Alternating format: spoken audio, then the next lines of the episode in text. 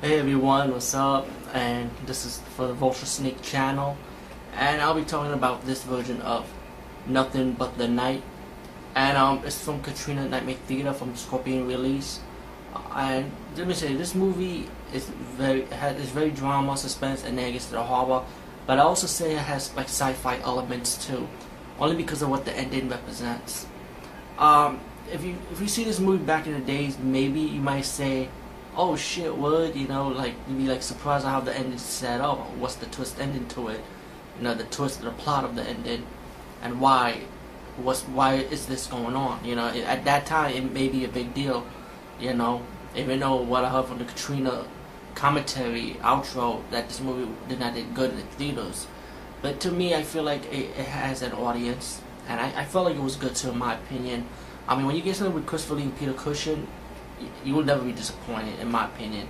And from my experience watching their movies, I'm always happy to watch a Christopher Lee or Peter Cushing movie, even if they go solo, you know. Anyway, um, the movie starts out with people dying, older people. Um, detective's going to investigate a case about these trustees dying and why they are dying.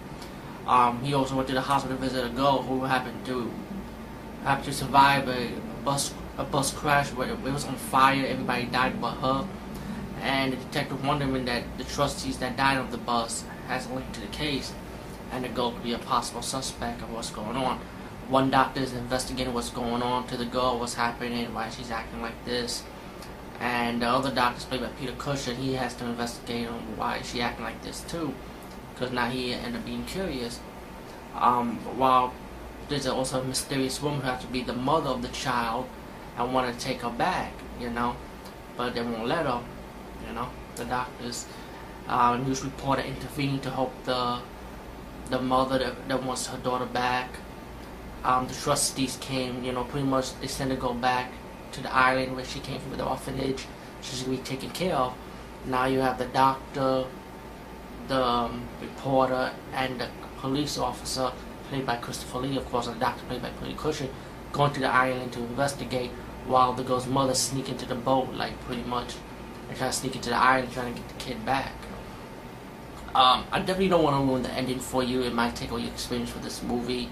But I even know what I heard about this movie about low response, bad reviews. I, I think this movie was good in my opinion for what it was. You know, I, I didn't think it was bad. Um, definitely it's old school. Of course, it's from the. I mean, actually, it's from the early '70s, one year before the Exorcist movie. So it's, it's kind of cool, you know. And I did like the like the soundtrack for this movie, especially the intro soundtrack. It was really little jazzy, little you could hear a little saxophone, um, the, like a humming beat. Like it was pretty cool.